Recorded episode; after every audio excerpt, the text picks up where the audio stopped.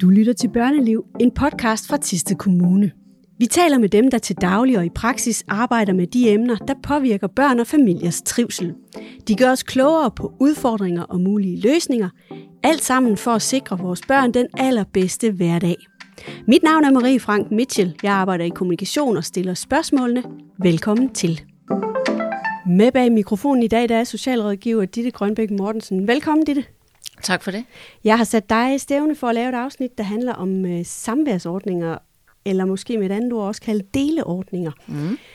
Dem skal man som forældre tage stilling til i forbindelse med en skilsmisse, og det er jo noget af det, du som øh, socialrådgiver i børne- og familierådgivningen ofte arbejder med at rådgive forældre omkring. Mm. Hvor vigtigt er det at få lavet nogle øh, faste rammer for øh, de her samværsordninger? Altså det er jo rigtig vigtigt at få lavet en samværsordning for sit barn, fordi barn har brug for en øh, relation til begge forældre, selvom man går fra hinanden. Og selvom man måske som forældre kan tænke, at øh, barnet har det bedste her hos mig, så har barnet faktisk også brug for øh, at have et, en relation til den anden forælder. Og i den forbindelse, så øh, har familieretshuset lavet en samværsguide, mm. som er sådan aldersopdelt, som man kan vælge et udgangspunkt i. Og der beskriver de sådan, at børn fra 0 til 1 år, de har rigtig meget brug for en rolig og tryg og stabil base hos en primær omsorgsgiver. Og så tilråder de få hyppige besøg af den anden forælder, øh, måske tre gange i ugen i kort besøg, så man stadigvæk har en relation til den forælder. Øh, når man så når fra 1 til 3 års alderen, så kan man begynde lige så stille og roligt at lave samværet lidt længere, og måske med lidt overnatning. Alt efter igen barnets robusthed, og hvad er det for barn, man har, og hvad er det for nogle forældre, man har med at gøre. Så de kigger simpelthen ind i, øh, i, i sådan nærmest en, en alders øh, vurdering af, hvor er barnet hen øh, udviklingsmæssigt, og hvad kan det egentlig klare? Det er i hvert fald det, de beskriver. Mm-hmm. Og man mhm. kan sige sådan overordnet set, jo yngre barnet er, jo mere har det brug for en tryg og stabil base, og så besøg hos den anden, eller af den anden. Fordi barnet skal have ro og tryghed til at udvikle sig, og til at danne tilknytning og relationer. Så hvad er anbefalingerne så, når de bliver lidt ældre, altså der om, omkring de tre år? Altså det, de beskriver, det er, at når man når 3 til 6 års alderen, så kan, kan, kan børnene begynde sådan måske at have lidt overnatninger, måske nogle børn kan have flere overnatninger. Og igen, så skal man kigge på sit barn, hvad fungerer godt for mit barn? Øh, kan mit barn det her? Og det er også der, man måske kan begynde at nærme sig noget, der kan ligne deltid. Altså 7-7. Men, men før de når øh, den der alder mellem 3 og 6, så anbefaler øh, familieretshuset faktisk ikke, at man går ind og, og laver de her delordninger, hvor de bor halvdelen det ene, tid, øh, halvdelen det ene sted og halvdelen det andet sted? Altså i hvert fald ikke, når man kigger på deres samværsguide. Hvad det så bliver til i virkeligheden, når folk de måske øh, søger hjælp i familieretshus til at blive enige, det, det er så måske en anden ting. Men når man kigger på deres samværsguide, så er det ikke det, de anbefaler. Når de så bliver lidt ældre, øh, hvad, sker der så? Jamen der i, i 6-12 års alderen, hvor børnene begynder at gå i skole, så begynder venner og fritidsinteresser at fylde mere og mere øh, så kan man sige, der kræver det i hvert fald, hvis man skal leve 7-7, at begge forældre bor øh, sådan tæt på hinanden, så man stadigvæk kan lege med de samme klassekammerater, uanset om man er ved mor eller ved far. Og det kræver også, at forældrene er fleksible i forhold til, jamen nu går jeg til håndbold, og det gør altså både i den uge, jeg går, jeg bor ved mor og ved far, så begge parter er villige til at hente og bringe og køre. Øh, fordi der får det en større og større betydning for børnene. Og man kan sige, i teenageårene, så bliver det endnu mere vigtigt, og der er der faktisk mange børn, der måske vælger 7-7-ordningen fra, fordi det bliver simpelthen for stressende for dem, både at skal skifte mellem mor og far, men også skal skifte med venner og fester og fritidsaktiviteter. Så det er ikke fordi, at de egentlig heller vil bo mere ved den ene end den anden, men de kan simpelthen ikke holde alle de der skift ud. Så med, med den viden i baghovedet, hvad skal man så altid overveje, når man skal til at aftale en samværsordning for sit barn? Jeg synes, man skal kigge først og fremmest på, hvad er det for et barn, øh, vi har frem for hvad det, er, hvad det er, jeg gerne vil som forælder. Ikke også? at mit barn er robust barn, kan det måske klare lidt mere skift og, og lidt flere overnatninger. Øh, og er et mere ængstligt barn, så kan det måske ikke. Og det behøver ikke betyde, at den ene forælder er bedre end den anden, men det er det, mit barn har behov for. Så det er det, jeg synes, der er vigtigst, at man har for øje barnets behov, og ikke mine ret eller mine behov som forælder. Så skal man jo også kigge på, ud over barnets alder, så er det også hele det her sikkerheds øh, moment i det. Jamen, øh, er det sikkert at sende mit barn på samvær? Er det trygge, stabile rammer? Øhm, nogle gange har jeg også mødt nogle forældre, der tænker, jamen, øh, ja, jeg ved godt, at øh, far eller mor drikker, men han har også ret til samvær, hvor man må sige overordnet set, så ens pligt til at passe på ens barn, det, det overstiger den anden forældres ret til samvær med barnet. Så der skal man jo gå ind og kigge på, er det trygt øh, og stabilt samvær for barnet?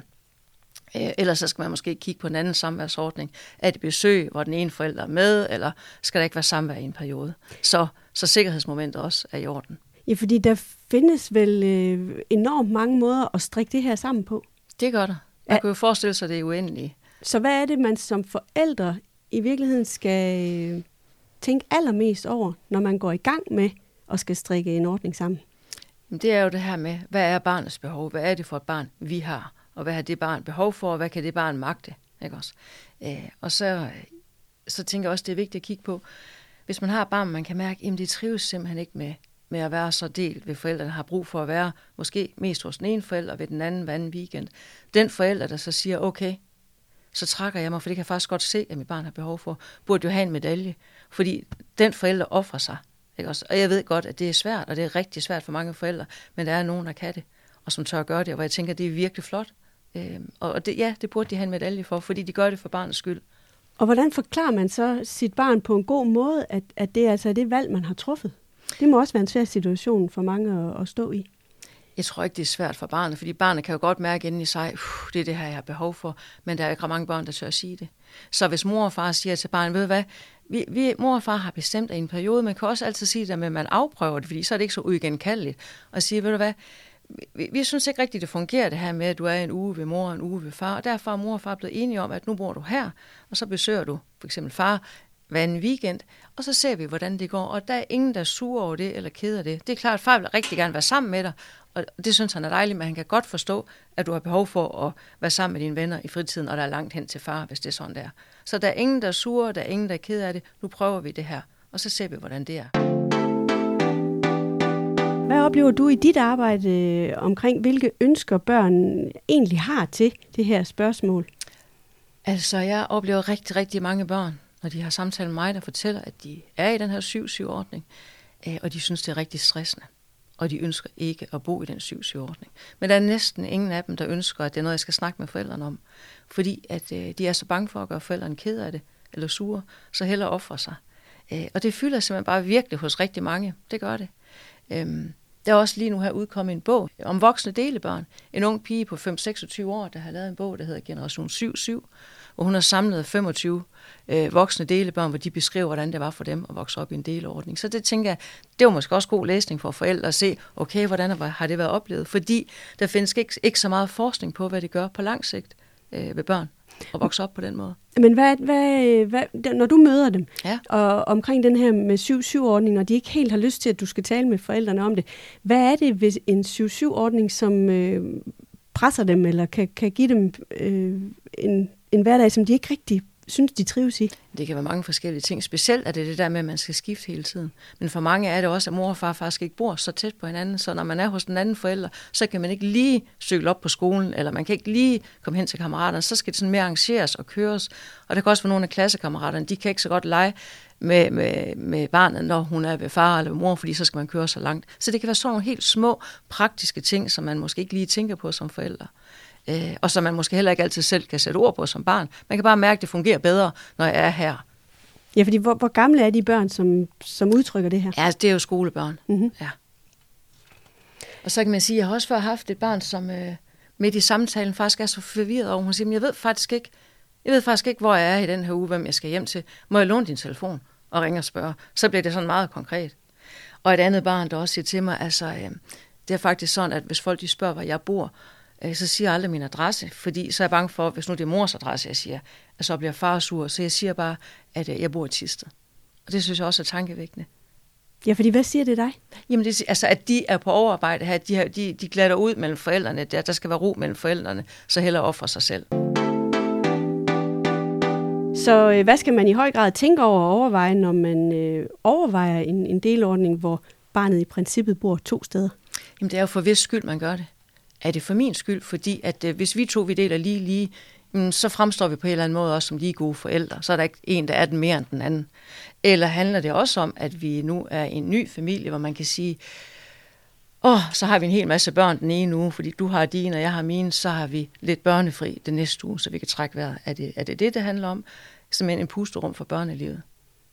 Så det der med, for hvis skyld er det, vi vælger 7-7, og måske også prøver at mentalisere på den måde, hvis jeg stod mit barns sko, hvis jeg var 12 år i dag, og jeg skulle forestille mig at flytte hver fredag, eller hver søndag, eller hvornår det nu er skiftet af, hvordan må det vil være for mig? Altså, vi har jo nogle gange mødt nogle forældre, der har forsøgt det selv, at blive i huset, og så flytter de ind og ud, ikke også? Og der er jo ikke ret mange, der kan holde til det anden maks et år, så er de ude af den ordning, for det kan man ikke.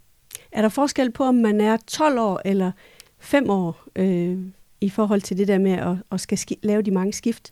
Det tror jeg faktisk ikke. Altså, der kan godt være, at der er nogen, der vil sige noget andet, men det tror jeg faktisk ikke. Jeg tror jo mindre man er, så tror jeg, man har brug for den der stabile og ro og omsorg for at udvikle sig. Og når man bliver ældre, så har man også brug for det, fordi man får et meget hektisk liv uden for hjemmet. Så nej, det tror jeg faktisk ikke. Er der nogle reaktionsmønstre hos, øh, hos de her skilsmissebørn, som, som jeg som forældre kan være opmærksom på i forhold til at vurdere, om mit barn trives i den øh, ordning, jeg har fået strikket sammen? Jamen det er jo måske ikke sådan igen helt almindelig generelt trivsel. Har mit barn glemt i øjet? Vil mit barn livet? Altså vil det med til fødselsdag? Vil det med til håndboldkampe? Vil det være sammen med venner? Alle de der ting, som man kan sige er med til at vise, om ens barn er trivsel. Holder det lige så stille op, så er det måske sådan noget her, så er det måske et stresset barn. Ikke også? Øh, og at fortæller barnet glad og, og frejdigt om, om samvær hjemme hos den anden, eller gør de ikke? Så hvis vi lige skal opsummere det her til sidst, hvad er så det allervigtigste, at jeg som forælder er i stand til, når jeg skal træffe de her beslutninger om dele- og samværsordninger på vegne af mit barn? Det er at sætte sig ud over sin egen behov. At man kan se, hvad har mit barn brug for? Hvad er det for et barn, vi har? Kan jeg være fleksibel og imødekomme mit barns behov alt efter alder? Man kan jo godt sige, at barn har brug for en samværsordning i den her alder og den her tid, og senere har det brug for noget andet. Det kan også være på grund af mor og fars arbejde. Det kan være, at far lige pludselig har et andet arbejde, eller mor har, eller at man har fundet sammen med nogle nye partner, som så gør, at nu har barnet brug for en anden samværsordning i en periode. Jeg tror, det vigtigste for barnet kan være, at forældrene i højere grad tør at sige, nu ændrer vi det her, og det er ikke endegyldigt, men vi gør det i en periode, og så ser vi. Tak skal du have, Ditte. Vi kom øh, vidt omkring, og det er jo et svært emne, så hvad skal man gøre, hvis man har brug for, for flere råd og mere vejledning øh, i, en, i en skilsmissesituation? Altså skal man sige, overordnet set i Danmark, så er det jo sådan, at det er familieretshuset, øh, der træffer afgørelse, hvis ikke selv man kan blive enige om, om samvær og samværsordning. Så der kan man søge råd og vejledning og hjælp, og man kan også orientere sig i deres samværsguide. Og ellers så kan man jo ringe til Børneliv Ty, eller til den konsulterende socialrådgiver, der er tilknyttet en skole eller dagtilbud. Tak for det. Og det er altså øh, Børneliv Ty, du kan ringe til, som har nummer 99 17 20 70. Her kan du ringe med både små og store udfordringer. Tak fordi du lyttede med.